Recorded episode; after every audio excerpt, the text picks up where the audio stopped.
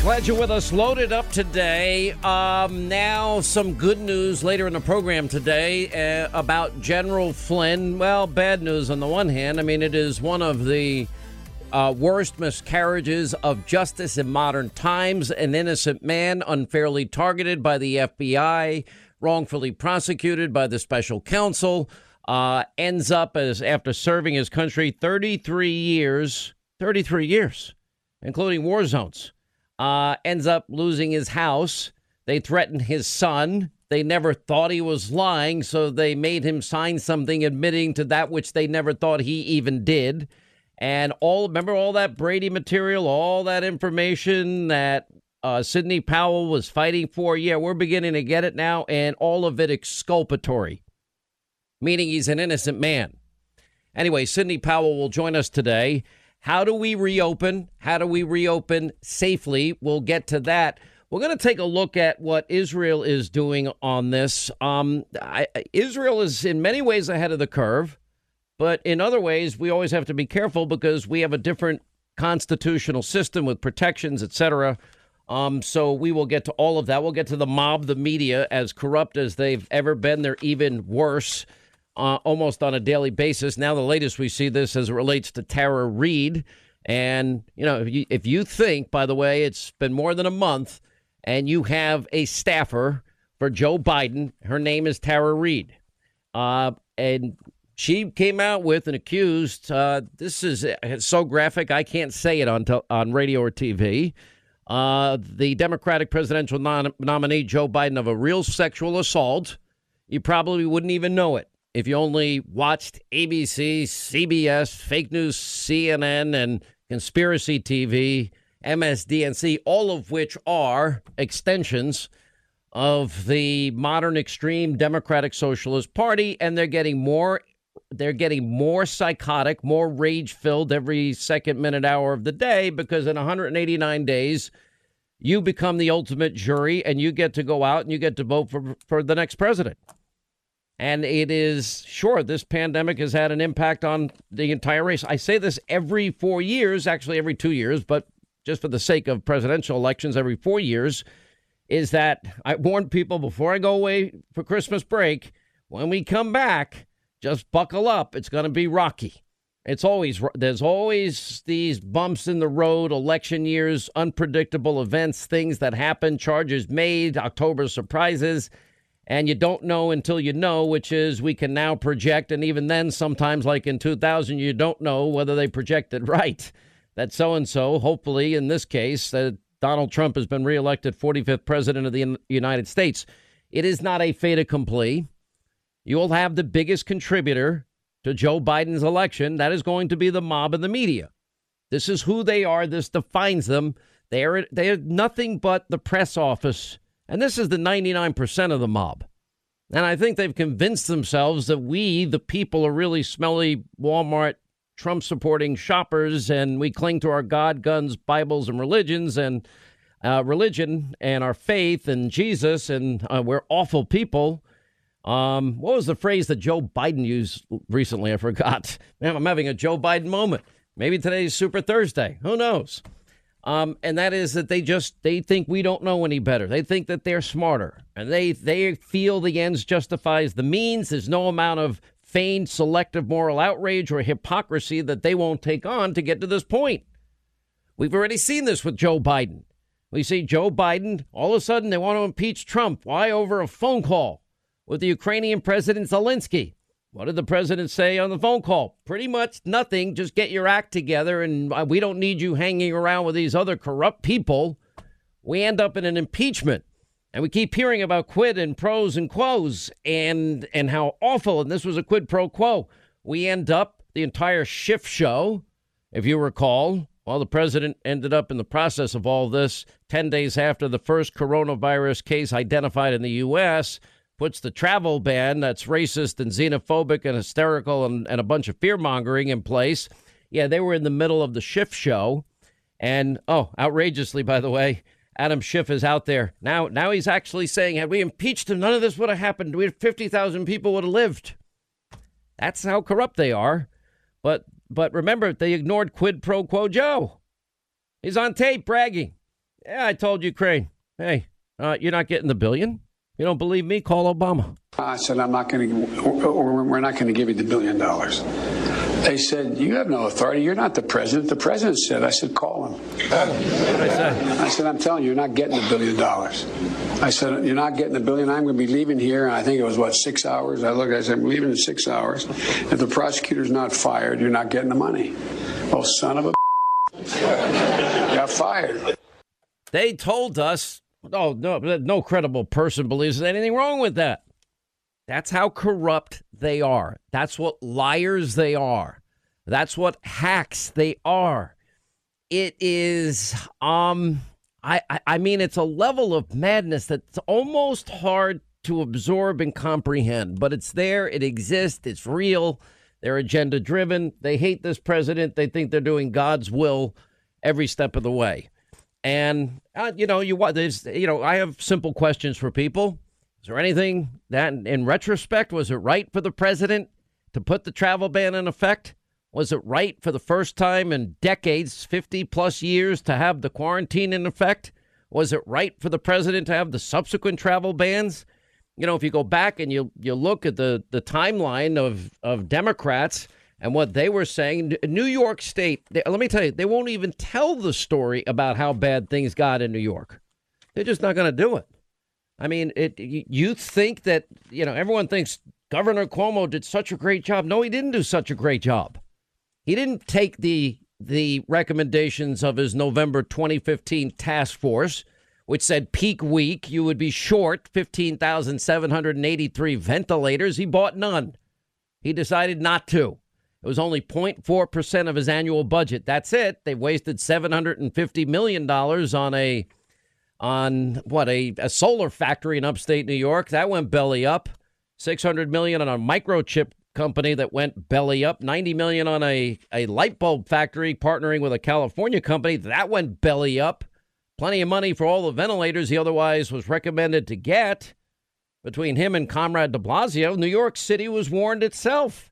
You're going to be shy just a little less than 10,000 ventilators. Now, Bloomberg bought 500. They didn't buy anywhere near the 10,000 that they recommended, especially for peak week pandemic. You have a densely populated area, New York City, smallest geographic area, largest population. How many did they buy? 500. What did de Blasio do with the 500 he inherited? Ventilators? Uh, he didn't maintain them. Then somebody, someplace, somewhere, they sold it at auction to who? We don't know. We have no idea. So it's it, it it is who they are. Nobody will cover. It seems. I mean, again, they want to they want to blame Trump. Okay, he got the hospitals built. I mean, this new corruption scandal in New York. Do you realize the governor of New York, the health department of New York, that their excuse, this lame, pathetic excuse that they're making and, and passing out there about what they did by an executive order of the governor saying that nursing homes and, and long term care homes must take in COVID patients? Okay, that ended up being a death sentence for people. That was a really bad idea. And his his answer on it is, well, you know, um, well, there's a lot of money at stake for these uh, these nursing homes. Uh, they didn't want to give up the money, and oh, by the way, the comfort. You know, they that's a federal ship. They weren't allowed to just transfer them there. Well, why didn't the governor call the president and say, "Well, thanks for converting the the hospital ship, the Comfort, to take on COVID nineteen patients? Can you take these patients on from that are otherwise going to go back to long term care facilities and nursing homes?" He could have had. It's not my responsibility to provide PPE. It's your responsibility. I've never seen anything like it. The Comfort is a federal facility. It doesn't take transfers from nursing homes. He insisted. Uh, is the New York Times asking these probing questions? No, of course not. They're too busy accusing uh, people like me pretty much of things like murder. The specific protocol on that specific ship said the people have come have to come from a hospital because when they come from a hospital, the hospital has to do a full workup. So when they are referred, they are referred with a full workup.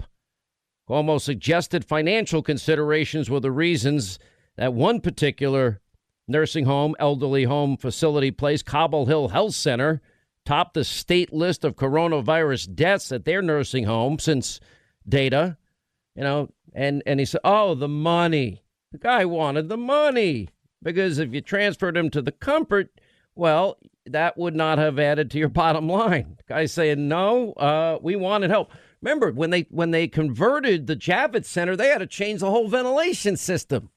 That 3,000 bed hospital that Trump gave New York.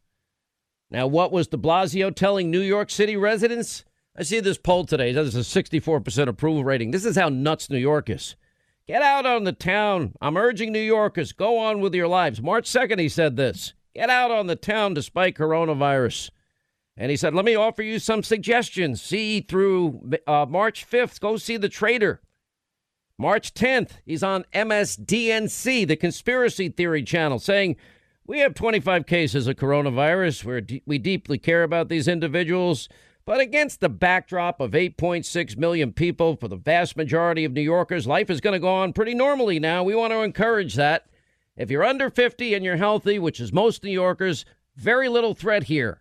The disease, even if you were to get it, acts like a common cold or flu. He said that March 10th. What was Governor Cuomo saying on March 1st? He was saying, oh, there's no reason for undue anxiety. The general risk remains low in New York. A couple of weeks later, he's screaming, I need ventilators. March 2nd, the governor was saying, so when you're saying what happened in other countries with coronavirus versus what happened here, we don't think it's going to be as bad as it was in other countries. Okay? And then, you know, we have the best healthcare system in the world. And excuse our arrogance as New Yorkers. I speak for the mayor here also. We think we have the best healthcare system on the planet. They weren't prepared for anything. You know who bailed them out? Donald Trump. That's what that, you know, that, that's the truth that the mob, the media, that they're never going to say. I mean, if you listen to the media mob, if, you know, if you care to, you know, listen to the mob and the media and the things that they say, well, what about, oh, who says it's not safe to travel to China? That advice was given by the New York Times. That advice was given February 5th. I wonder if anybody in the country read the New York Times and took their advice, You know, who says it's not safe to travel to China? February 5th. Wonder if anyone took their advice based on their definition. You would say that if they went there, yeah. Well, I guess maybe the way to do it would be, you know, you say a beloved so and so was uh, skeptical about the you know, thought the travel ban might be the right thing. It might be smart not to travel to China. Um, but then, because of what he read in the New York Times, oh, he went to China and talk about what happened if he would have gotten corona. That's basically the standards of the New York Times. We have a lot more to come here. Uh, 800 941 Sean, you want to be a part of the program? We got to reopen and we got to reopen safely. It is it is doable there might be a couple of new normals. Suck it up because otherwise, this country, as we love and know it, is not going to survive financially. It's not. There are ways, things we can learn and do differently and better and get on with our lives. Uh, don't forget the guys that stock the shelves in New York and Long Island never stop stocking. Farmers farm, packers pack, truckers trucked. Those that made manufacturing equipment saved New York's ass because we needed it in record time and they delivered. They never closed, so there's no reopening for them. All right, as we roll along, Sean Hannity Show, 800 941. Sean, you want to be a part of the program? And, you know, I saw some really cool things here. And maybe I was wrong on one thing. Um, because I've been talking about, all right, I'm, again, I'm looking at this uh, separate and apart We've talked about South Dakota. We've talked about how great Governor DeSantis did. He, he zeroed in on the elderly population down in Florida and the number of people uh, in Florida contracting the virus, hospitalized, needing ventilators. It is so dramatically lower, the exact opposite of the stupidity of what they didn't do in New York and then what they forced nursing homes to do in New York. And I saw something today. I have said, I don't know how you open a bar. I do believe stadiums with temperature checks, masks, uh, and maybe gloves. I think people can attend games safely at the right time if people adhere to it. I think that's doable, in my humble opinion. You got to work out the details. I think opening up offices in New York, temperature checks, masks, gloves, half the workforce stays home. I don't know how you open a bar. I'm, uh, restaurants are more complicated, um, a lot more complicated. They can't be as concentrated as they have been. And then I thought it was crazy for Governor Kemp in Georgia to even consider opening a, a nail salon. And then I saw something I couldn't believe today. They built this huge barrier, clear, where it is a barrier between the person doing the the mani petty thing and the person that's receiving that. Goes in for that treatment. And I thought, and they all had masks on. I don't know. I'd like some medical. I'm going to ask Dr. Oz later about it. Seems maybe doable.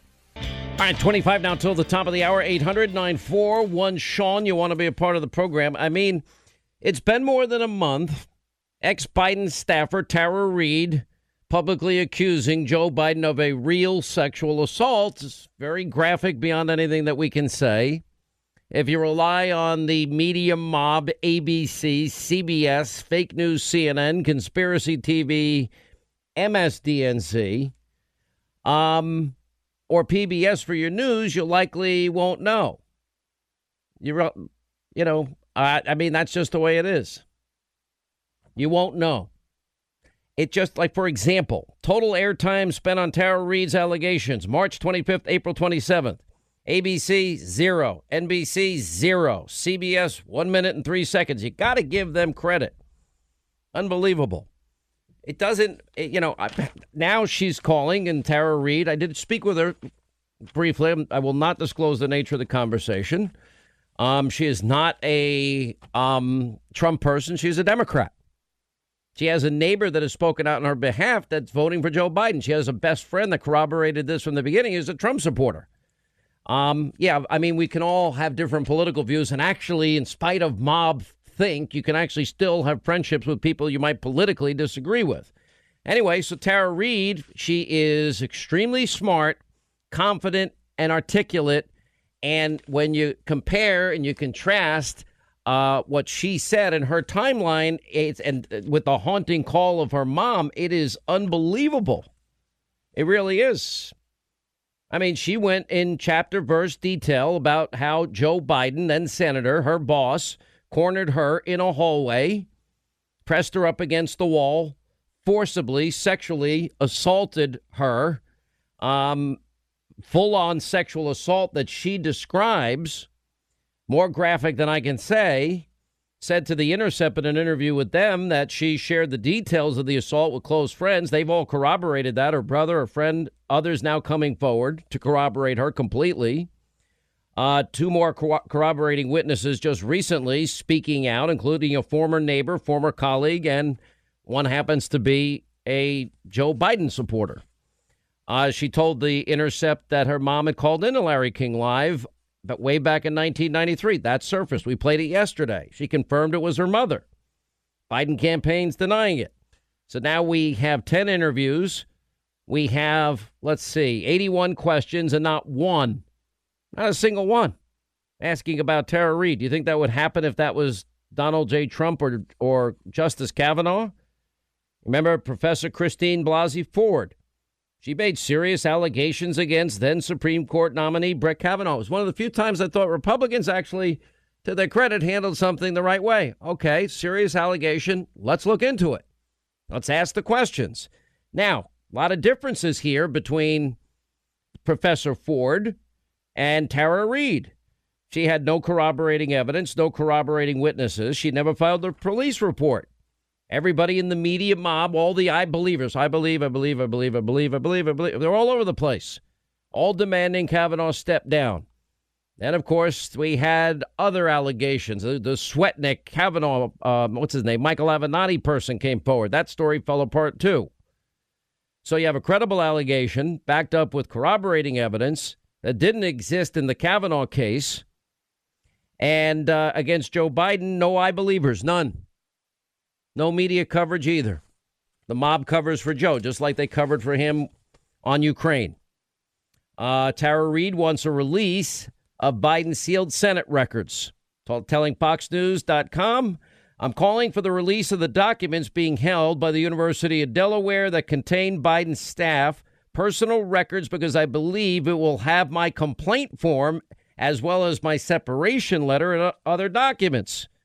Wonder if somebody's in there right now pulling a Hillary or pulling a Sandy Berger.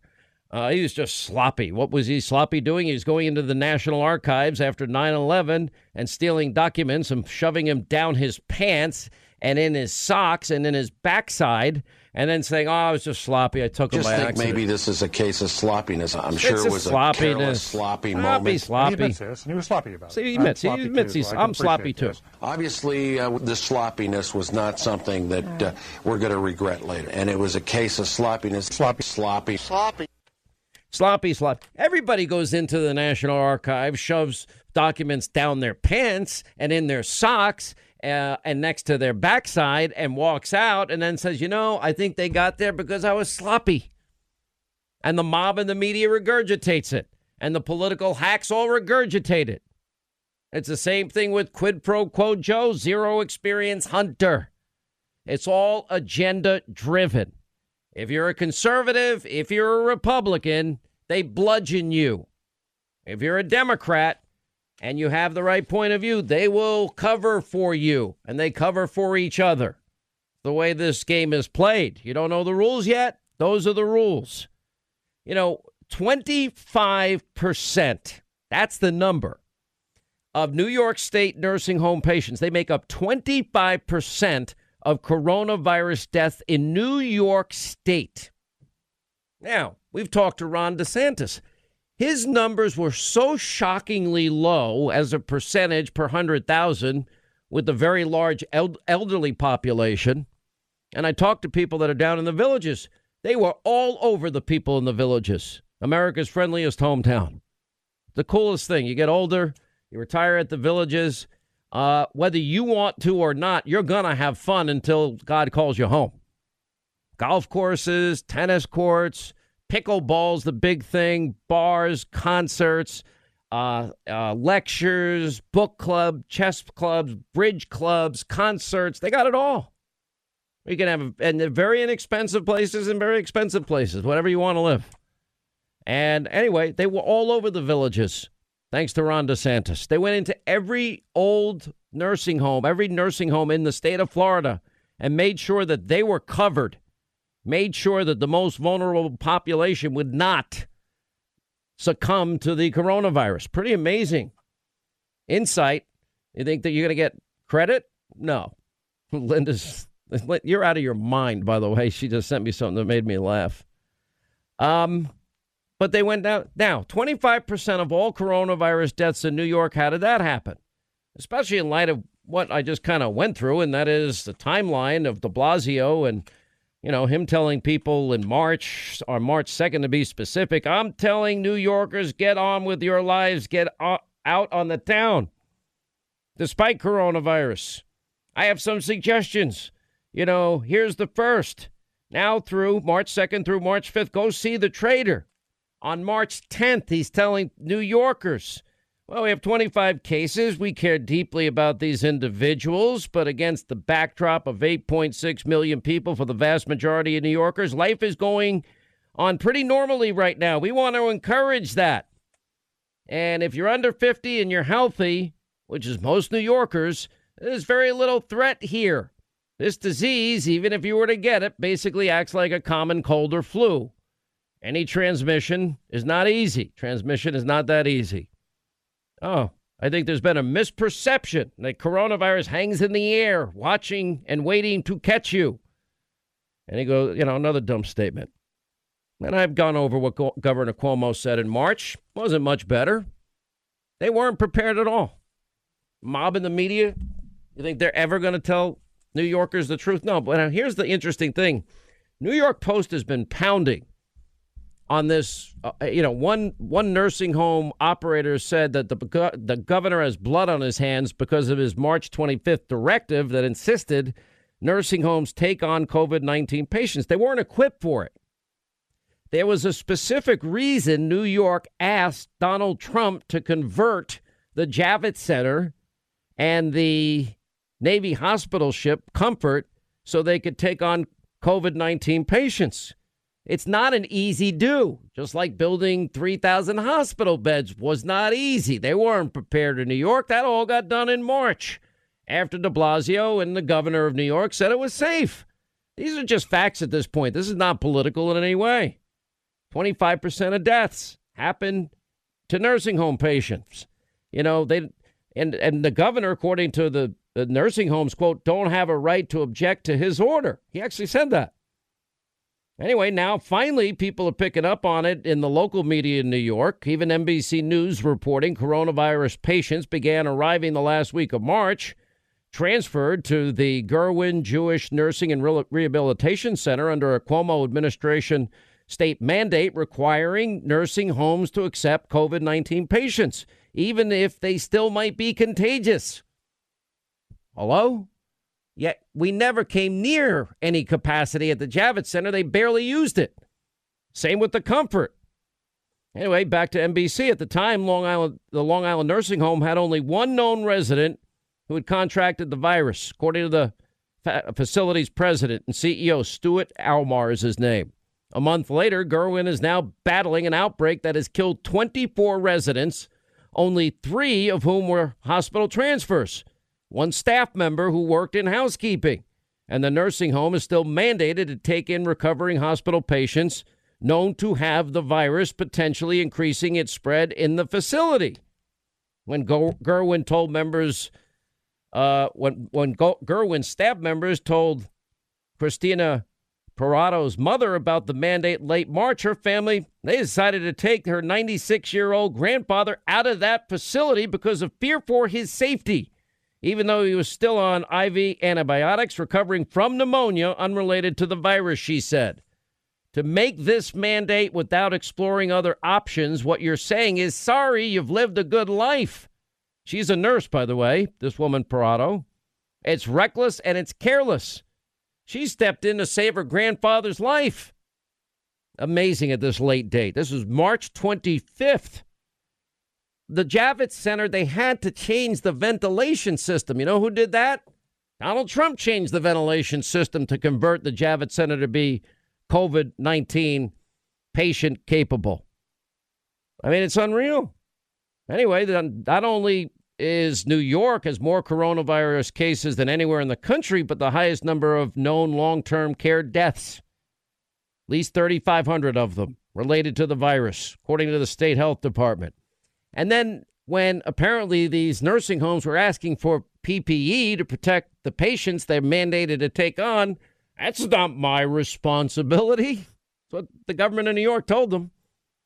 Same government in New York demanding 40,000 ventilators. They don't have a right to object. That is the rule. That is the regulation. They have to comply with that. That's what Cuomo said in his press conference. If they can't do it, we'll put them in a facility that can do it. Nursing homes are working so hard to keep the virus out. Then they invite in COVID positive patients, said David Grabowski, professor of health policy at Harvard Medical School. Instead, he believes that states should create COVID only facilities. Now, I thought the media loved, I'm sure everybody's heard about this on CNN fake news. I'm sure the New York Times is covering it extensively. I would get it, but I have a, plenty of toilet paper in my house. I don't really need it. Um, but it's th- th- this is what we've had to deal with here.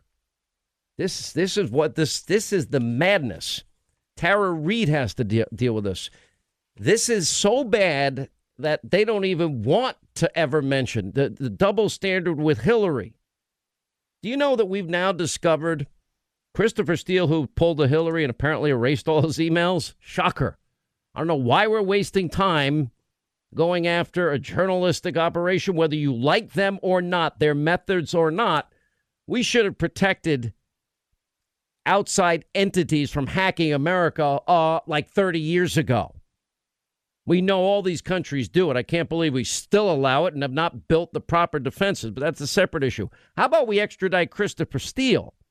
Because apparently, according to the Daily Caller, Christopher Steele was meeting with the DNC and meeting with Clinton operatives. And apparently, now new information is that all of these deep state actors knew that Russia was feeding false information to Steele and that they knew in Russia Steele was feeding it to Hillary. And even the New York Times toilet paper got that right. Likely Russian disinformation from the get go. We live in times where truth doesn't matter. We live in times of breathtaking hypocrisy, of an in- incredible double standard, where the lie is the truth, the truth is the lie, the mob is what the mob is. They have a political agenda. They're an extension of a political apparatus uh, known as the Democratic Extreme Socialist Party.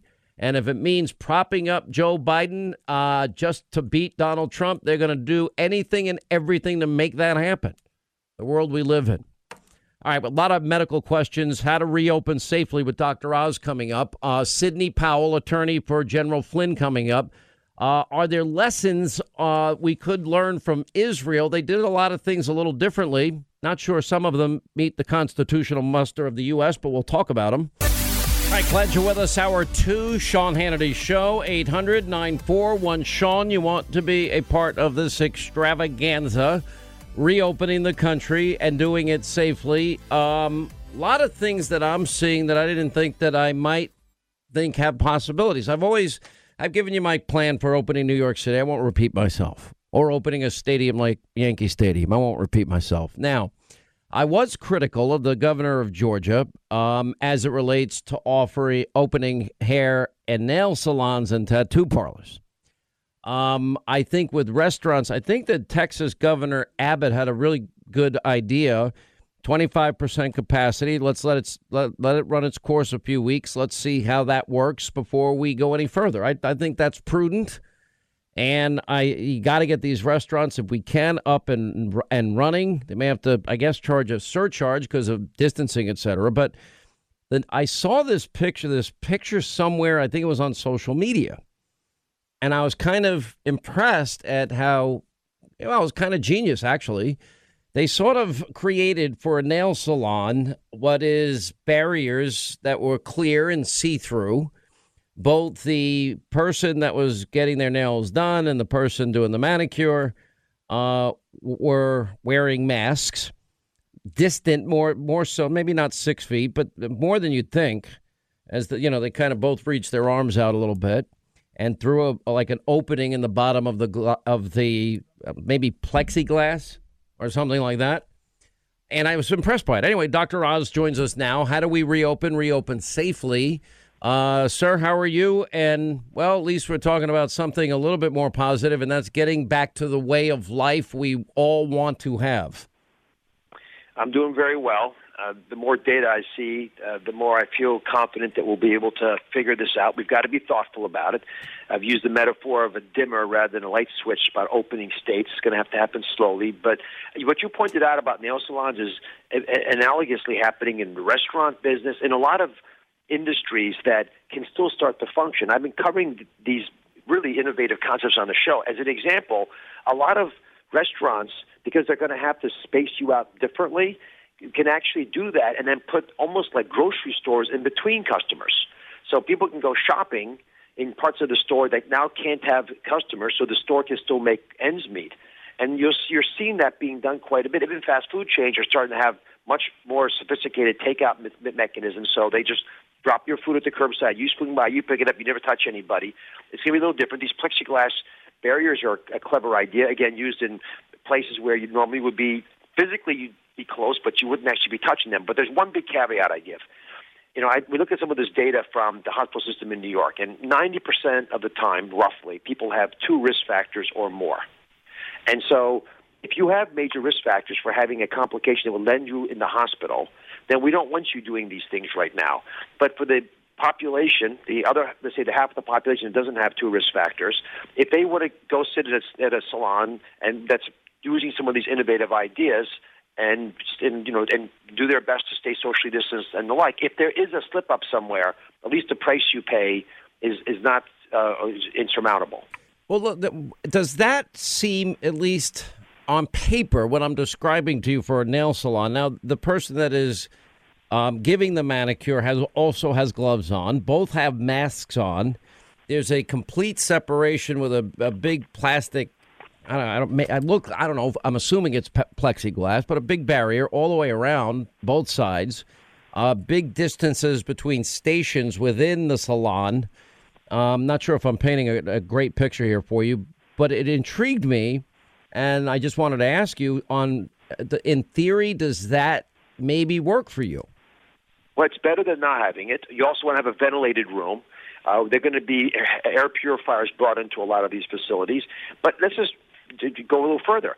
To figure it out, we're going to want to test, and we're going to see exactly how effective it is. It might be incredibly effective, and it might be that it's you know 30% better than nothing. We we don't know. It's like trying to compare masks. In the very beginning, we said don't wear any masks, right? Because we don't have enough anyway for the hospital. It's not a big deal. Turned out that wasn't good advice. And if we had more masks, we would have used them.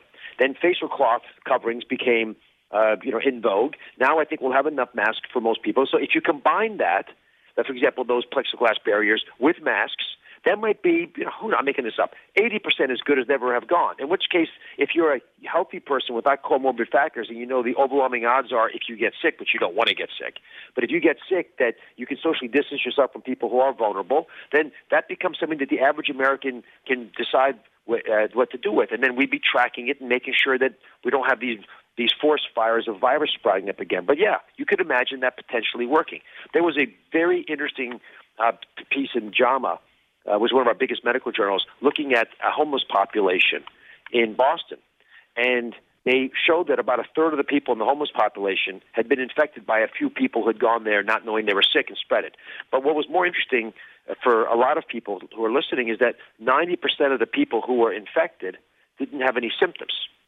Wow. And so it means that some of the things we would normally do, like check your temperature before you walked into the nail salon to sit in one of these places, that's not going to be that effective. If 90% of the people, and these again, these are younger people, they're homeless people. Mean age was 51, but you know they're homeless people, so they may not be the healthiest people either. So just assume that it's you know rep- representative of what we might see elsewhere that's it's intriguing that 90% of the people said they didn't have symptoms even though they were testing COVID positive. Now we want to replicate that, make sure it's true in other settings, but it highlights much more than ever before that we're not going to be able to depend purely on symptoms. We're going to want to assume people are infected, but also respect the fact that most people will be will be okay even if they get infected. Is it possible this no- number that the governor of New York is throwing around that maybe as many as high as 25 percent of New York City residents had already contracted this virus? Is that possible? Yeah, well, that's the number that they came up with using the antibody testing. It was 21% of Manhattan uh, dwellers, and it was 4% statewide, or in the northern parts of the state. I think average for the state was 14%, and we've tested at one tenth that many to be positive. So, re- restated, our estimates of how many people had COVID 19 based on, on testing of people's noses was one tenth of what it was in when, when they actually did the antibody testing. Now, uh, here's a personal question. You don't have to answer it all. I'm a big believer in medical privacy. Did you ever get a test of any kind or no? No, I never got a test because I never met criteria to get a test. I was curious to get tested. Yeah. But to get tested, first of all, I, you didn't want to take it away from somebody that needed it. I got it. Because exactly. I think the same as you. Yeah, and, I, and actually, because I kept getting asked that, even out of curiosity, and it wouldn't have been hard for me to get tested, for me to to done the opposite of what I was telling people to do. I mean, I was advising patients, people who are you know colleagues and uh, and folks who are just asking for help if they should get tested. And I say, how do you feel? Well, you know, okay. I just you know, I wish I didn't have this, but do you have a bad fever? Well, not that bad. It was like a you know, have you short of breath? No. You don't stay in your room. don't go anywhere. yeah, you don't need to do a thing Uh, they're talking about now, and again, there's been many, many iterations of the test and the antibody test and the positive test that they might be able to do millions a day. The president just mentioned that earlier in a press conference today. Your thoughts? Is that that that would certainly turn the corner dramatically in terms of opening up everything? Well, if a lot of people had been infected, it would open up uh, a lot of doors. But let's think about this. New York City, which is what I don't think there's any argument that it's the epicenter in the country. You know, half the deaths were here, half the cases were here in New York City area. So if if our highest number estimated is 21 percent, it's not going to be that in most parts of the country. In fact, if you go by the data in California, it'll be more like one or two percent of the population has had it already. So I don't think the antibody testing is going to set us free. Plus, we, just don't know what it really means to be antibody positive. We know you were infected, but does that really mean you can't get it again? And and because we don't, you know, there, I, think most of us think that the, the odds are heavily in your favor. You will not get it again, but there's definitely been some exceptions. We don't know why. So, with that in mind, I, you know, you're not going to get carte blanche anyway. The the antibody testing is at least pretty solid usually. The testing of your nose, depending on how you do it and where it's done, uh, tells you if you're actively infected. But I just gave you data that 90% of people who tested positive didn't have any symptoms. So that means you have to be testing people all the time. And we may want to adopt a policy where we test people who are high risk or people who could contaminate others, right? Doctors, nurses, uh, frontline workers, people who, you know, maybe maybe the person who's actually taking your order at a restaurant that's really busy might want to get tested because they could infect a lot of people if they were sick. But all of us are going to have to take the responsibility of not really knowing for sure if the person next to you is infected or not, which means you're going to have to triage a little bit. You're going to have to decide how much of a risk am I willing to tolerate in order to do what I want to do. And if you're healthy without risk factors, you'll probably take uh, more liberty. And if you aren't, you really shouldn't. Big differences between how New York and Florida treated the elderly population. Fully 25% of all coronavirus deaths in New York uh, were state nursing nursing home patients. There was an ex- emergency executive mandate that that nursing homes accept COVID 19 patients, I, which never made sense to me because you had we never got anywhere close to capacity on the hospital ship the comfort or the javits center and they were all both converted to take on covid-19 patients um, in florida they've they fully concentrated the governor down there desantis his efforts on the elderly population what do we learn from that well, if we have to take care of our most vulnerable, I, that's why I'm happy the CDC guidelines for phase one and two. The three phases, remember? Phase one and two tell vulnerable people not to go out. Now, 60% of the population, strictly speaking, are vulnerable. So it's you know it's a lot of folks who can't go out, but some of these factors you can control. Uh, I have a friend who's in the nursing home business, and I was quizzing him on this, and he said, you know, we basically just made some of our nursing homes COVID-19 nursing homes. We would only take patients coming out of the hospital with COVID-19, and then we still gowned up and did everything prophylactically just in case. But you know that way we, we further reduced the possibility that we'd have adjacent patients, one infected, one not. Uh, and that you're right. That was a huge issue early on. And I got to say, of all the things that when we look back, it's easy to look back and find opportunities that for do, doing it better. But that's one place I would really ha- be super buttoned up on this coming winter because when the virus comes back, and we expect to have some kind of resurgence, the way we'll squash it quickly is by making sure that folks, especially in the nursing home space, are very well taken care of. But seeing what this my friend has done in New Jersey. I mean, it's you know these guys they look like astronauts. These nurses walking around. I mean, I don't think they're going to affect anybody. Uh, I got to ask you my predictable and um, my obsessive compulsive question about stadiums and how to open a stadium safely. We've gone into, into detail on this every day. Um, what do you think now? I think that people who have risk factors for getting hospitalized, again, high blood pressure, diabetes, and over, being overweight, bad lungs, et cetera, they're not going to want to go to a stadium this year. I, I just can't see that happening unless we get better treatments. However, I bet you much of the rest of the population will start to get more and more comfortable, especially if the data from states that are now opening up continue to be positive, where they're feeling comfortable that they're not having increasing cases, and the ones that happen are you know pretty low risk and are doing okay.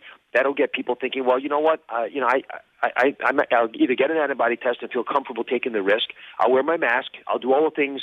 Probably good, good to wear a mask. You won't be tempted by hot dogs, which aren't your best health interest.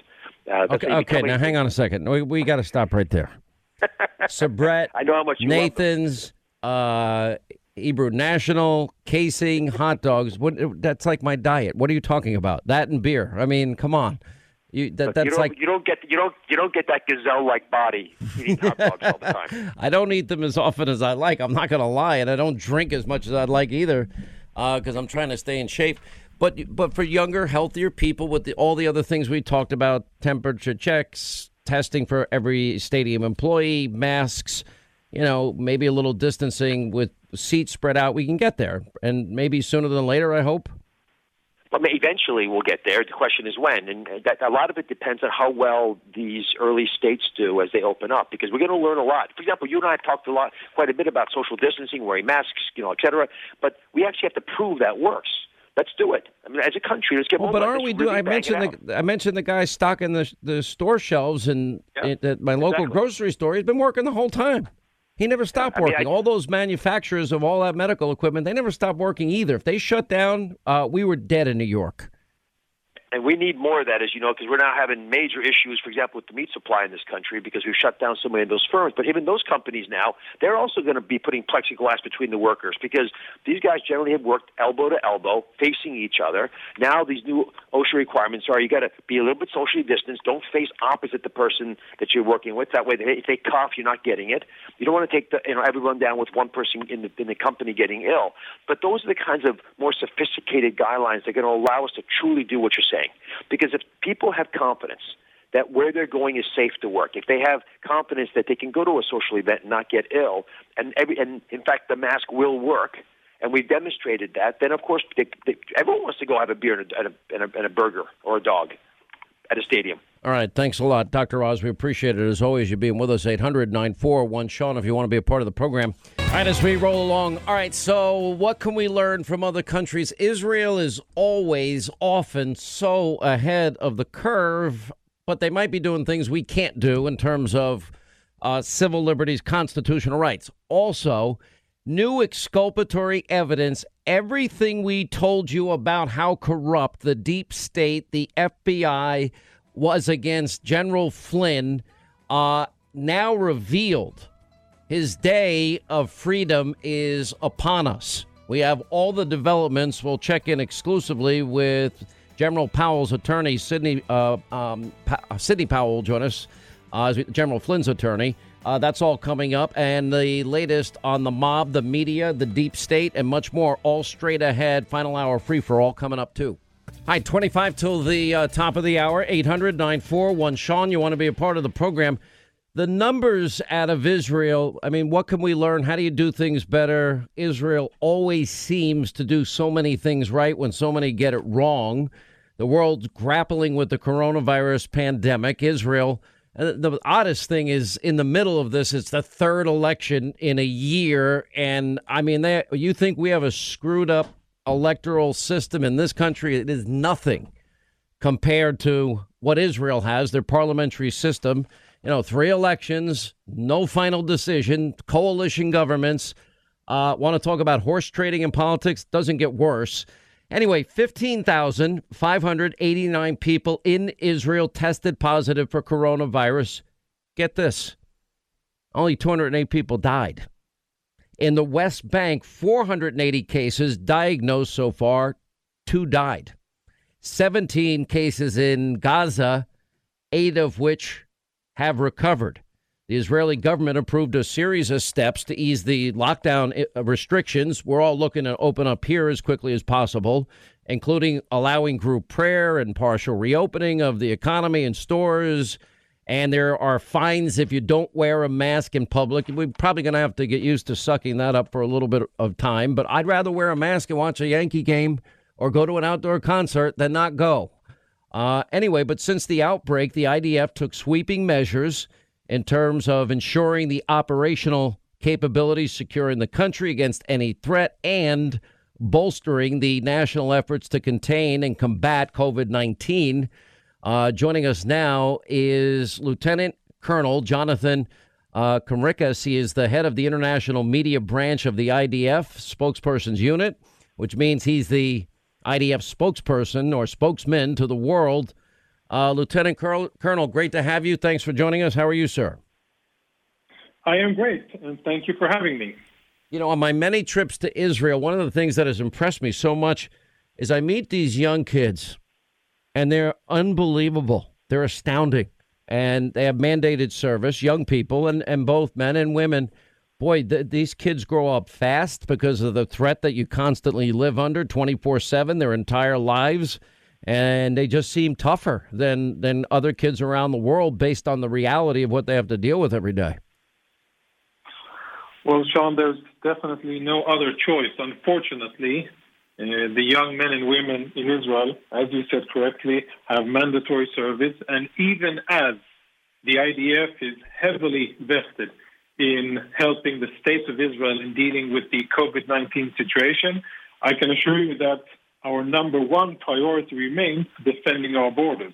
Despite everything going on and despite all the reports that you're hearing from the Middle East, from Iran, and other places about what's happening with COVID 19, we still have a very clear objective, and that remains to stand guard along all of our borders at sea, in the air, even underground, and in the cyber domain. Let's talk about the very specific things that you did. You started, for example, you have these measures in place uh, a quarantine of 6,000 soldiers to ensure their operational readiness. That was brilliant. That since now has dropped the number to approximately 800 as the situation improved in, in Israel. The IDF Homefront Command uh, converted hotels into corona rehabilitation centers. At its height, there were what 21 hotels operating throughout Israel. The IDF converted their DNA identification labs uh, to a coronavirus testing facility. How many total in Israel have died? So, unfortunately, we're talking about, as you said correctly, a little bit more than 200 Israeli civilians have unfortunately died out of COVID 19 related disease. Almost 16,000 contractions, though. That's true. And I'm happy to say, however, that no IDF personnel have even gone seriously ill.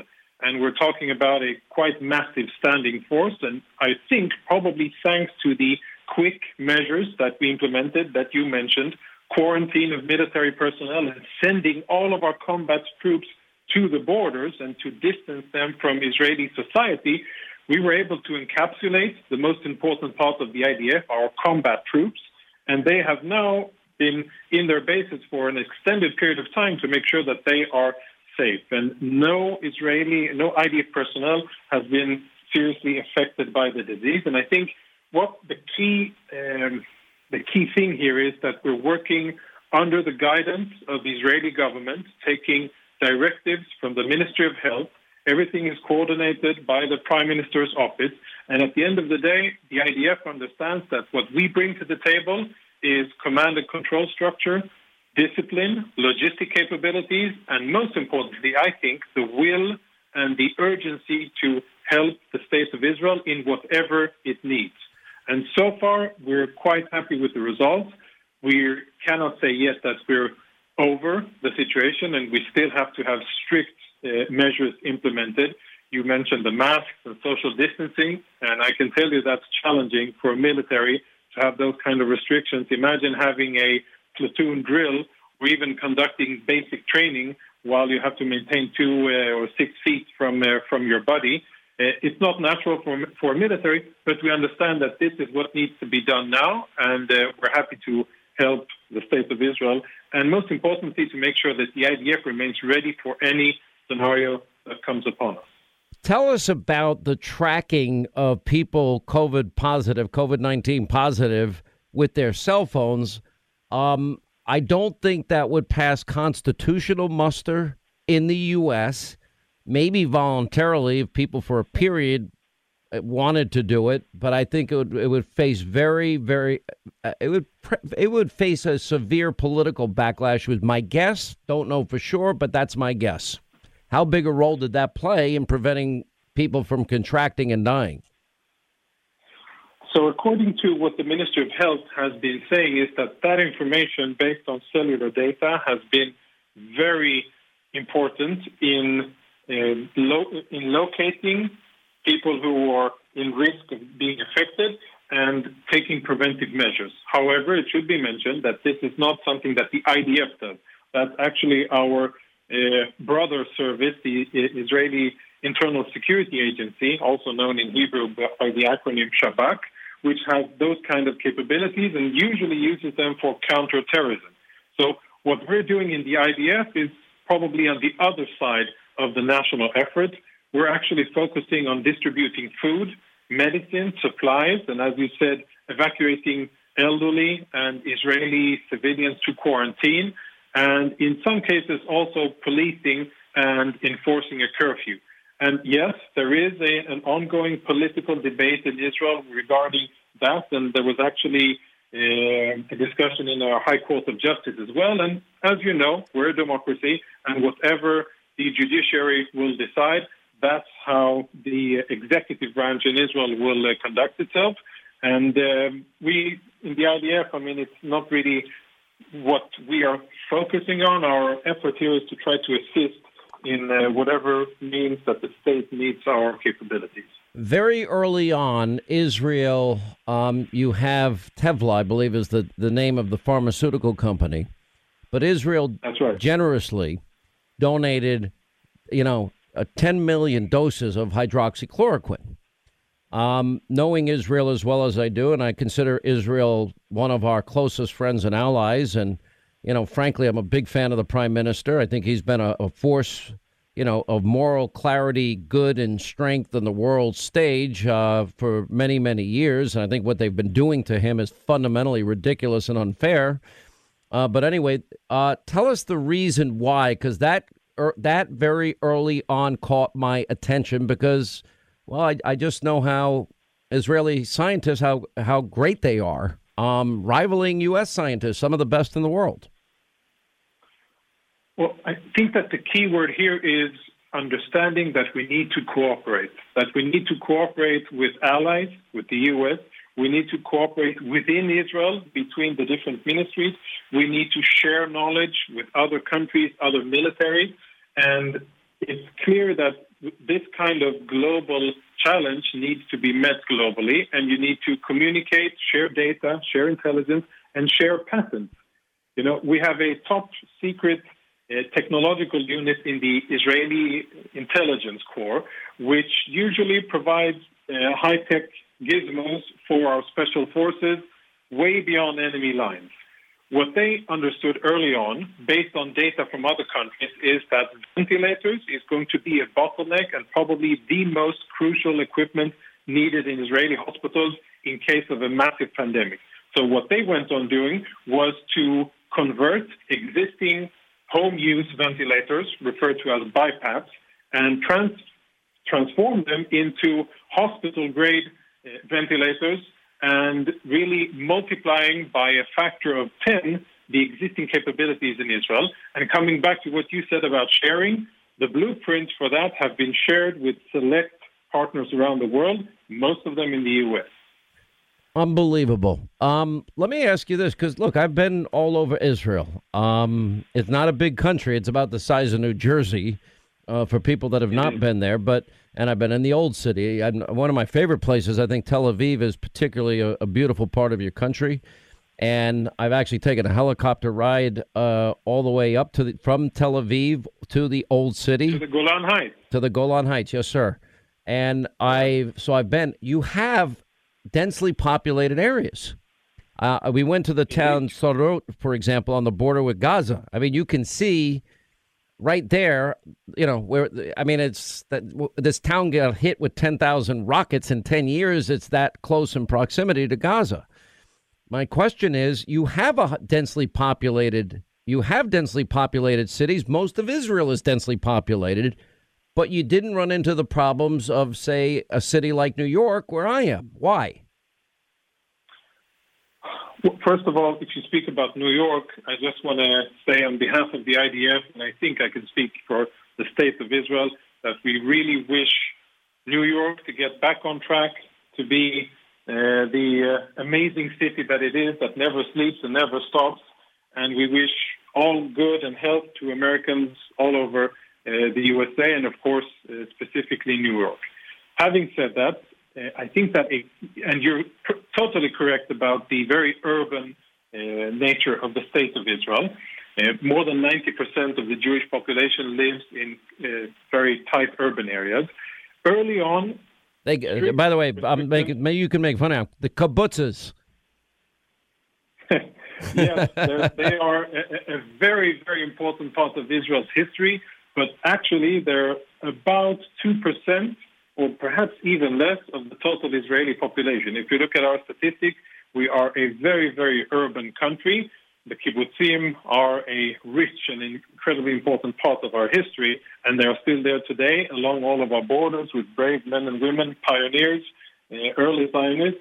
But in terms of the, the COVID 19 situation, uh, yes, a very urban uh, country where early on we uh, it was decided by the government to, to implement strict measures on uh, the distance that civilians can go from their houses, everybody included, myself included, and military personnel and everybody else included, so that they would uh, limit the curve.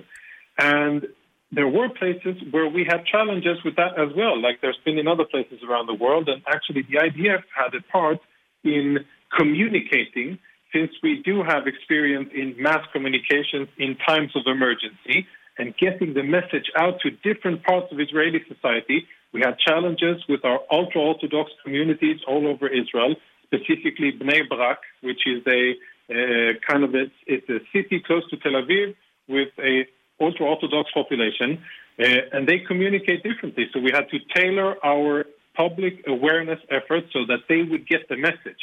And same thing with our Arabic population, both in the north and the south.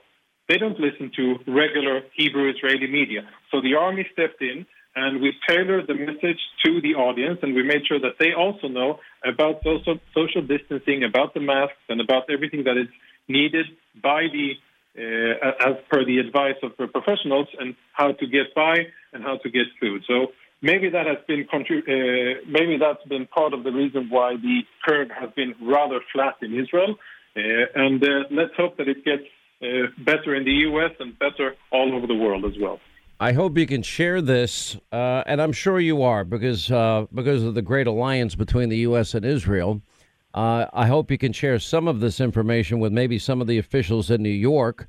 When I saw your these numbers, I was blown away, and you know this country is now talking about quote reopening. Uh, we never really closed because if we had closed down the manufacturing centers that made all of the medical equipment and masks and rep- respirators and shields and, and medicines and supplies and the farmers farming, packers packing, truckers trucking, and those guys that I saw every weekend when sure. I go shopping here in the epicenter of this thing. Um, we wouldn't have had any food uh, or any medical safety equipment. Um, I hope you'll share that with the people in New York as they begin their efforts to get this city up and running, which needs to get done. But uh, my many, many thanks to you. I am of such a deep regard and respect for the state of Israel and our friends in the IDF. We Thank know you. are uh, great, loyal partners and uh, the voice of moral clarity in a nutty world. Uh, we thank you for what you do every day. Thank you very much. And I can say that we already are. Our senior commanders are speaking with their counterparts in the U.S. Armed Forces. First of all, conveying our, conveying our sympathies and support uh, exchanging lessons learned and telling uh, them what we've been doing and listening to advice on what they've been doing. So it's a two-way street, and yes, there is a strong uh, bond between us, between the armed forces of the State of Israel and the U.S. Armed Forces. We are grateful for the support, and uh, we're very confident that both of us will uh, get over this situation. Well, we uh, appreciate you being with us. Lieutenant Colonel, thank you. 800 941 Sean. Uh, Sidney Powell withheld exculpatory evidence in the Flynn case. She exposes it. When will he be set free, and who should he sue? Coming up. Coming up next, our final news roundup and information overload hour. Uh, you know, has been promoting these this Russia hoax for so long. In the reality, you have a the former head of the of the DIA who has been strung up here for, for year after year after year. Uh, and what was now likely, uh, we're going to find out, uh, he was framed. Imagine that being framed uh, by our own government and by political uh, operatives who don't like you. And I think that's yeah. what we're going to find out. That's what we have and are finding out more and more every day. First, we found out that everything was withheld for Papadopoulos. That's exculpatory. Then we find the lead juror, the jury foreperson in the Roger Stone case. What do we learn? We learned that, well, that person had publicly, repeatedly trashed Roger Stone on social media. And, of course, now erased, but we have archives of it. Uh, and on top of that, hating Trump, any Trump supporters, considering them racist. And Roger Stone is uh, what's scheduled to go to jail on Thursday. The one person we have known almost from the get go. The FBI never thought he was lying. We knew that from the beginning. That was General Michael Flynn. They forced him, coerced him, pretty much demanded of him. And, remember, he was bankrupted this time. 33 year war hero, veteran to this country, service to this country, how we could treat him this way. Uh, and Michael Flynn has to sell his house. Then he's told, well, if you don't agree that you lied to the FBI, then we're just going to go after your son. Oh, I can see a lot of fathers saying, "You mean if I don't sign this, you're you're going to put my son in jail?" I guess I'll sign the lie, um, admitting to lying, which your guys don't even think that I did, but I'll do it. And it brings us to the bigger question is okay, we've been looking for what we call Brady material for a long period of time. And now, because of the attorney general, and we now have discovered that he is the victim, General Flynn, of one of the worst miscarriages of justice in modern times. He's an innocent man, unfairly targeted by the FBI, wrongfully prosecuted by Mueller and his team of, of merry witch hunters, uh, coerced into a guilty plea under threat, and new court documents finally handed over to the Flynn legal team. And Sidney Powell will join us in a second, contain exculpatory evidence. This information has long been sought, it has been concealed and but for the Attorney General doing a separate investigation, we never would have gotten this information. And the charges against General Flynn must be dismissed. And frankly, he should then turn around and sue every single person uh, that persecuted him under the pretext of a legitimate prosecution. Now, the truth is, is that General Flynn never did anything wrong, never committed any crime, and that these people knew, and high-ranking people within the FBI, DOJ knew, and they hid it, and then illegally, I would argue, if it can be proven, uh, hid it from the courts as well, because now we know that on April 8th this year, Covington Burling LLP Covington submitted a supplemental notice regarding transfer of case file to the successor counsel supplemental notice in which Covington informed the court they had found emails that were not transferred to successor counsel last year due to errors of processing and collecting and searching electronic uh, materials as well as two pages of handwritten notes inadvertently not transferred. Sidney Powell joins us now to shed some light on this. Tell us uh, what we've discovered here, Sidney. Well, on top of that, today Covington sent us notice that there's an additional 17,500 pages of documents that were not provided in the Explain earlier. Explain Covington, almost, by the way, so you. Covington know. and Burling is the law firm that represented General Flynn before I took over the case last June. How did they miss these important documents? That is incredible to me. Well, there's a, a technological explanation for it attached to their uh, that they're filing with the court today.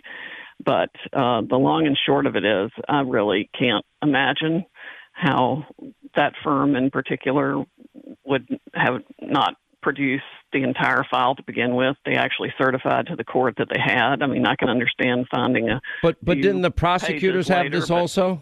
Didn't the prosecution? Well, no, the, pro- the, no, the prosecutors does not. Prosecutors do not have this information. It's attorney-client privileged. Okay, so all of the emails that we're talking about, explain the exculpatory nature of them. Well, that that was produced by the government. The uh, the emails and two pages of handwritten notes was produced to us from the government Friday night under seal. Well, that's uh, my point. Also, I mean, the, he got screwed left ways, sideways, up and down. Oh, yes, from every possible angle. So we have his own former lawyers just now producing an additional 17,500 pages that we don't know what it contains yet. We're in the process of uploading it to a database to make it searchable. And then we have the government saying it has found exculpatory evidence that is absolutely stunning and we'll be producing more of that. And we don't know how much more of that is coming yet either, but there ought to be a lot because, I mean, we identified, based on what the government had even told the Covington lawyers, a number of significant documents that should have been produced, not the least of which is a January 30, 27 memo inside the DOJ completely exonerating General Flynn of all things Russia while he was still in the White House. I mean, this is what I'm having a hard time understanding, Sidney, it, because you got in a big battle. You knew that things had not been handed over because General Flynn, I assume, remembered them, and that, and you were fighting for Brady material. The judge in the case, you know, different times getting angry with you and getting angry with General Flynn, and then deciding that well, there is no Brady material to hand over. That's not true. That wasn't true. Should he have known? No, he should have Well, I'm just stunned that Judge Sullivan, who I called the judicial hero of my first book, License to Lie, as being the Brady judge and have bragged on him for six years all over the country for it, would not order the specific production of documents even the government itself had identified as being Brady to us and only given us a three or four line summary of each document. I mean, that would have been the minimum to grant us as a proper uh, Brady relief, but he denied all of it on the and just adopted wholesale everything Mr. Van Grack said about why we shouldn't be entitled to it. Let's ex- let's go back to Flynn Friday night. A guilty plea. Let's go back to Friday night and the exculpatory information that the government had. And you say that there's more that you're expecting. Tell us, well, what can you specifically tell us about it? I can only tell you right now because it's still sealed, but they've promised to unseal it either today or tomorrow. Um, so we're waiting for that. But it's uh, several emails and then a couple of pages of handwritten notes that are particularly damning that proves the setup we've been talking about all the time and briefed extensively from the information we did have. I mean, we knew already from 302s we had, that had been dribbled out to Covington over the years that a high a group of uh, the upper echelon of the uh, FBI had joined together and met any number of times to figure out how to interview Flynn to keep him relaxed and unguarded so that he would not even know he was the subject of the interview. That was in several 302s that were produced. And they met with Peter Strzok. Strzok and McCabe met any number of times. Lisa Page helped alter the 302 before it was finalized. It had to be approved by McCabe before they issued it, and that was after Flynn left the White House. It was in deliberative process all that time, meaning it was going through Yeah, multiple uh, revisions. But but why didn't it raise the suspicion of Judge Sullivan or anybody else when James Comey is bragging? Uh, uh, well, number one, we know that General Flynn called Andrew McCabe, deputy FBI director, and said, "Hey, do I need a lawyer?" He was sending some people over. No, no, not at all. Well, that would deny him his Miranda rights. That's simple law 101. And then the director of the FBI saying, "Oh yeah, we took full advantage of the chaos on day four of the new Trump administration and."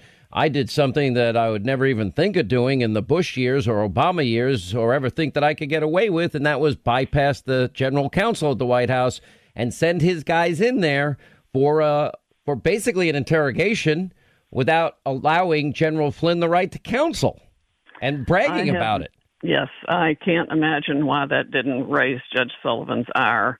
Of course, that broadcast didn't happen until about three days before what was to be General Flynn's sentencing on December 18th of 2018. Uh, you know, really well timed to incite everybody over that, but it didn't seem to bother Judge Sullivan, and the defense didn't make anything out of it. So, what's going to happen here? Do we go back to court? Does Judge Sullivan now uh, acknowledge his mistakes on Brady material? Does Judge Sullivan now take a new look at how Andrew McCabe denied him his Miranda rights and James Comey bragging that all normal processes that would would would be given and considerations given uh, were not given to General Flynn? Uh, does he now say that he that we should dismiss and overturn the, the verdict in this case? And assuming something like that happens, uh, what recourse would be available to General Flynn in terms of suing these people that denied him his civil liberties and his constitutional rights? Well, we haven't looked into the second part yet, but that is certainly uh, ripe for review, or will be soon, I believe. But I think the government, at some point in the next week or two, is going to have to move to dismiss that this case itself as part of the first step in restoring integrity and credibility to the rule of law in the DOJ and the FBI. Well, who's That's- you know Ray Donovan once famously said, uh, "All right, uh, he gets dismissed of years of allegations and charges and abuse by the corrupt mob and the media, and then says, well, where do I go now to get my good name back? Uh, where does General Flynn go to get his good name back? Uh, more importantly, where does he go to get the money for his old house back? Uh, and who's going to compensate him for the, the millions and millions of dollars in legal fees? And I know you're doing it for like pennies on the dollar, if even that. Um, and others have donated a lot of time and a lot of pro bono work here. Uh, how does he get? Oh, sorry, never mind. Is that is that what is that how we uh, thank a 33 year veteran of his country? No, I think it will be better resolved than that, but I don't want to telegraph our legal strategy right now, and it would have to be more further developed anyway. But yes, we will try to do everything possible to make sure that General Flynn is made whole. And frankly, we've been working off the generosity of the millions of Americans across the country who have supported the Mike Flynn Defense Fund.org. And they've just been absolutely amazing cards, notes, letters, prayers, contributions, you name it. I mean, we feel their support. And if you look at General Flynn's Twitter feed from when he tweeted out his declaration of innocence that we had filed several months ago, just the other night, there are thousands, I think there are like 15,000 comments under there, people saying welcome back and how supportive they are. And it's just really heartwarming. You know, look at all that we've learned about Papadopoulos in recent days. Now we've learned that the FBI knew this was Russian disinformation that was fed to Christopher Steele. And that they knew Hillary was paying for it, so they purposely gave it to Hillary. Even the New York Times finally uh, got one thing right, and they acknowledged it was likely Russian disinformation from the beginning. Now, Christopher Steele is saying, Well, I don't have any of my old emails. He erased them, it, yeah. just like Hillary. And he's now saying he had previously undisclosed meetings, according to the Daily Caller. Did you see this? With lawyers for the DNC and the Clinton campaign. Yes, but somewhere I'd, I'd known that already from some of the documents I had read. Yeah, he well, was he was all over the place meeting with everyone. He was obviously an operative for any number of people at the same time. The DNC, Hillary Clinton, Oleg Deripaska, the FBI. He was being paid by all of them to make all of this stuff up. Disinformation. Right, losing you, Stay right there. Hang on a second. We'll get back to Sidney Powell. We'll reconnect on a better line here. All right, as we continue with our friend Sidney Powell, federal prosecutor, counsel for General Flynn, do we have a timeline on when we think we can get an end to this for General Flynn. And I mean, I, I know the president has been outspoken about this, but uh, I don't know if that means he's contemplating. I have no idea if he's contemplating a pardon. I, um, I would think in this case it would be a slam dunk, but he sees the injustice. The question is, uh, would you rather just go through the process first and get this case thrown out, or, you know, where where is your position on that? I think the best thing for all concerned, including the Department of Justice and the FBI, is for this information to be disclosed and them to move to dismiss the case, acknowledging the prosecutorial and, and FBI misconduct. I think that's the only appropriate thing to do that will give the system of justice any future credibility and help restore integrity to the DOJ and the FBI. Yeah, I mean, to me, it sounds uh, like a slam dunk either way. Um, I hope I we get there. I think it's going to happen. I think it's going to happen. They have to respond in writing by, I think it's May 11th, according to the judge's minute order entered yesterday or day before. And that would be, I would think they would move to do it before that. I mean, they've already told us additional Brady is coming up any time now, and they're going to unseal what came out either Friday, uh, today, or tomorrow. A lot of us have been praying for General Flynn. A lot of a lot of people. Now, people want to we, get in touch with you. Prayers, and we really appreciate your support and how much you've stayed on this. I, am not. I, I was never getting off this. You know something, Sidney? Uh, we were proven right every step of the way, and there's more vindication coming. I'm not sure if you noticed that John Durham is now up the staffing. Uh, it's not a report. He's looking into criminal activity. All right, Sidney Powell, watching closely. Things are moving very quickly. Thank you so much for all you're doing. 800 941 Sean, you want to be a part of this extravaganza? Uh, quick break. We'll come back on the other side, and uh, your calls all coming up straight ahead. I want the reporters to call him out on his lying. I want the reporters to follow up on questions. And, and you, if you can't get a, a real good answer, the correct answer, I want you all to get up and walk out. Here we have a president who is exploiting a national crisis to move forward his own agenda, his own revenge, his own profit. The president's just going to ramble, ramble, and yell at reporters, say things that aren't the truth, and yell at reporters when they ask important questions, which yeah. is what he does. Uh, then they shouldn't have the press conferences. But this is a president who just cannot handle the truth. A president who has to make everything about him. He needs to be praised at every second. What we saw was a hijacking A hijacking of the task force press conference by a president determined to rewrite the history of his early and reprehensibly irresponsible response to this virus. This is a president looking for a scapegoat because his own performance is under question. And this is a president who clearly still has time to watch Fox News because this has been the narrative on Fox News. Don't blame the president, blame China, blame the World Health Organization, find someone else to blame. Back in, in my FBI days, Nicole, some of the most heinous criminals that I saw were those who exploited crises, humanitarian crises, 9 11, Hurricane Katrina, for their own benefit. Right, and I, I, I thought I thought that was the most despicable thing that I had seen, and I have to tell you, I see the president's conduct as akin to that kind of uh, inhumane exploitation of a, of a crisis.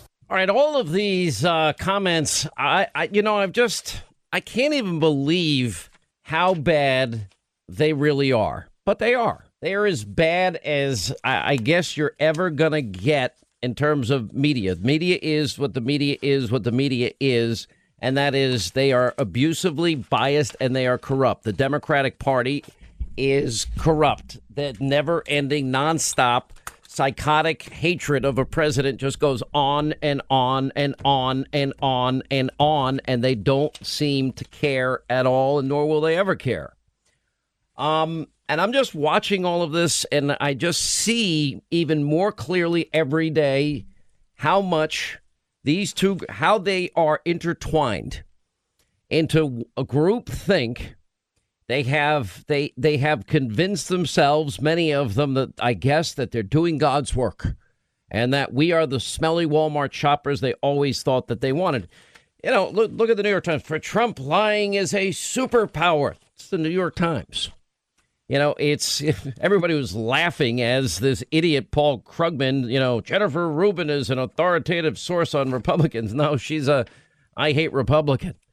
Uh, everybody's screeching and screaming on all of these cable networks, MSDNC, the basically the conspiracy theory channel that gets everything wrong, never acknowledges or admits that they're wrong. Uh, fake news, CNN. It's it's all hate Trump all day, every day. You know they can debunk the stories on China. Look, we saw this with the Ukraine thing and the whole impeachment issue. Joe Biden was protected. Joe Biden was protected. The, the whole idea, well, the president in this phone call, you know, there was only one fact witness at the end of this whole impeachment. That's all that we had. One fact witness when pressed. What did the president say he wanted? Uh, nothing. No quid or pro quo. Nothing. You had a lot of opinion witnesses, a lot of hearsay witnesses, hearsay whistleblower uh, uh, testimony. We never found out who the real whistleblower is, supposedly. And it didn't matter that Joe was on tape bragging that he's withholding a billion taxpayer dollars as he is the lead representative of the United States, vice president of the United States on Ukraine, and bragging. I told him you're not getting a billion bucks. This is quintessential Joe Biden bluster, bragging. And uh, this is when he had a softball still. And you're not getting the billion unless you fire that prosecutor. Who was the prosecutor? The one investigating his son zero experience hunter who is being paid millions. Son of a bee. They fired him. No, no, no credible person would ever discuss it. The guy gets a pass. You are watching this this madness. It, it is it is madness. This is sick, ugly, twisted, breathtaking hypocrisy. It's mad. It is now. It is the single biggest united gift that Donald, that the Democratic candidate Joe Biden, assuming it's Joe Biden, is going to get. He'll never get the scrutiny that Donald Trump gets. He's always going to get a pass. They're always going to do the bludgeoning of Trump for the Democrats, the extreme radical Democratic Socialist Party. You know, why do I, why did I announce yesterday that I'm releasing this book, Live Free or Die? America and the world on the brink. Live free or America dies in Latin. Why? Because I wanted to write another book 10 years later? Not really. But I, I'm I'm putting this all together in writing on purpose. A distinct purpose. Because there's got to be some way to get truth out to people. Now, we saw this all with Russia, Russia, Ukraine, Ukraine, impeach, impeach, impeach, impeach, impeach. We see the double standard. It doesn't matter that they're all wrong. They protected Hillary, they protected the deep state. It has been a deep dive to get to the truth. They were all wrong in the mob and the Democratic Party and the Adam Schiffs of the world. We were right. We ended up being right. In many ways, I didn't think any of this could happen in the United States of America. And guess what? It all happened. It all happened. You know, now we're Adam Schiff. You want to talk about a new low? Adam Schiff saying 50,000 Americans are dead because Trump wasn't impeached. Now, Nancy Pelosi literally saying, well, Trump didn't do enough to stop travel from China. I'm like, what? Nobody approved of Trump's travel ban 10 days after the first coronavirus case in the U.S. Nobody. They called him racist, xenophobic, hysterical, a fearmonger, and, and everything in between. And Schiff, well, if only his timeline is off because all of this happened. If it wasn't Trump making this important decision 10 days early, quarantining for the first time in 50 years, subsequent travel bans while they're impeaching this guy, it's unbelievable. And Joe Biden comes in two months, three days late. Oh, I think I agree with the travel ban. You can't make it up. Um, we are living through times where up is down, down is up, black is white, white is black, pink is purple, purple is pink. Look at this this whole issue of Tara Reade. Been more than a month. Tara Reade publicly accusing Joe Biden of sexual assault. Now, you probably wouldn't even know anything about this story if you relied on, as I guess some people still do, not as many as they used to, ABC, CBS, fake news, CNN, conspiracy TV, uh, TV's, uh, the conspiracy channel, MSDNC, you know, uh, NDC, in other words, Democratic Socialist Party, all of these shows, because since March 25th, those networks either completely ignored or barely mentioned the scandal. Even after Reade's story was significantly bolstered when, the, frankly, a pretty haunting call from her mother to Larry King in 1993 about her daughter came in on top of her brother, on top of her best friend, who happens to be a conservative Trump supporter, I'm told, on top of a neighbor that's a big Biden supporter. Now, if you go back to all that we knew in the case of Professor Ford in the Kavanaugh case, remember where where are all the I believers? They're non-existent. Nobody. You have this pass given to any uh, female mentioned as a possible running mate for for Joe Biden. They they were on the Sunday shows this Sunday. It's all out there. One of the big differences between her and, for example, in the in the Kavanaugh case, she had corroborating witnesses, many of them, corroborating evidence. She even filed a, a police report, and now her mother's call, and now a neighbor's corroboration. When Christine Blasey Ford made allegations against Brett Kavanaugh, no corroborating evidence, no corroborating witnesses, never filed a police report. The mob demanded we believe every word she said. They demanded Kavanaugh step down. No due process, no presumption of innocence. Some demanding we believe even the other insane allegations by the Avenatti person, what was her name, Julie Swetnick, and her story changed. Almost every other weekend, these kids, Kavanaugh included, they would spike the punch take the girls up into a room, line up in the halls, and basically rape every other weekend. Well, then it became, well, he was near the punch bowl. He was holding a red solo cup. He was in the hall, but he wasn't lined up in the hall. Those are people's names and reputations. New York Times, Washington Post, these are lying slander machines. They don't care, as I've been pointing out in recent days. Lengthy stories investigating the charges, ABC, NBC, nothing but they don't get it right. They don't want to. They don't want to go there. You know, it's um. These are incredible times we're living in. In 189 days, there's a lot at stake for this country. A lot. You know, I look through, for example, my uh, ongoing battle with the uh, fake news New York Times. You know, there it's and it is very interesting to me.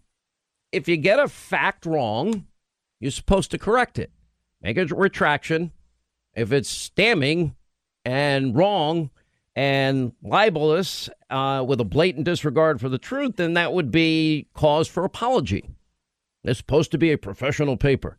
if you use the logic of the New York Times, if I were to be them and their logic, um, I wonder if any Americans that read the New York Times read on February 5th who says it's not safe to travel to China.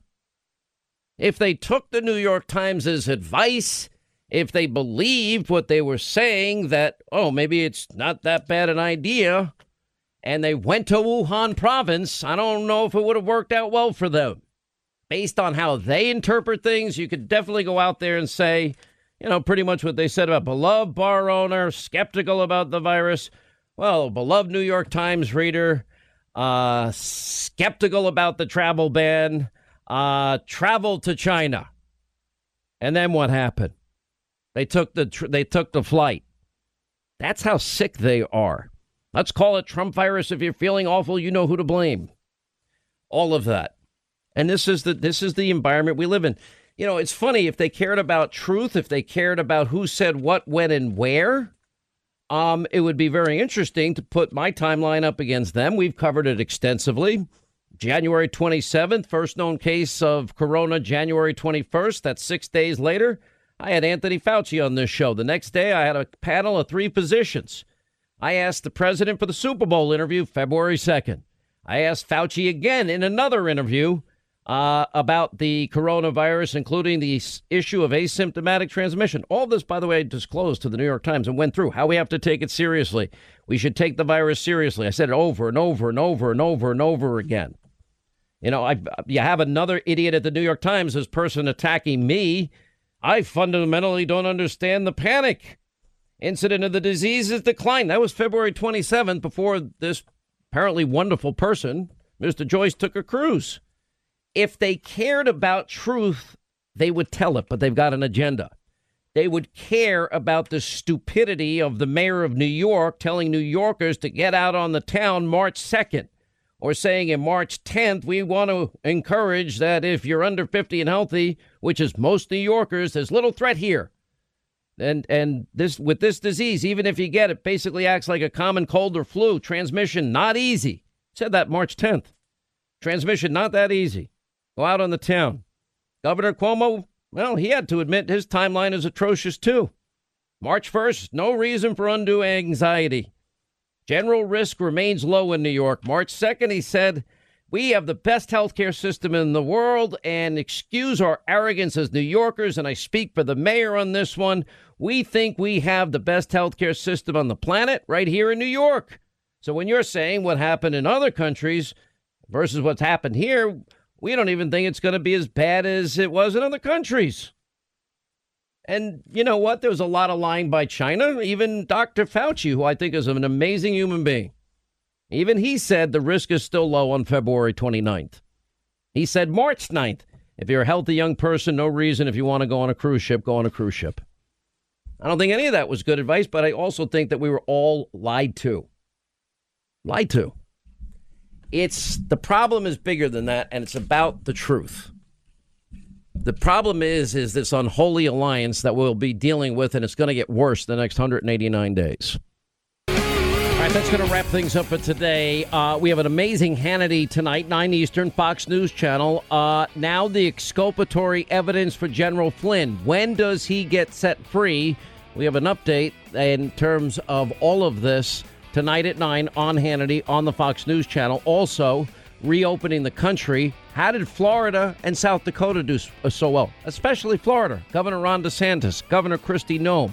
Uh, then we have the media mob, their utter silence and protection of Joe Biden as it relates to Tara Reade. We'll get into all of that. And the deep state exposed and John Durham's investigation deepening and new personnel. 9 Eastern tonight. See you then. Back here tomorrow. Thanks for being with us.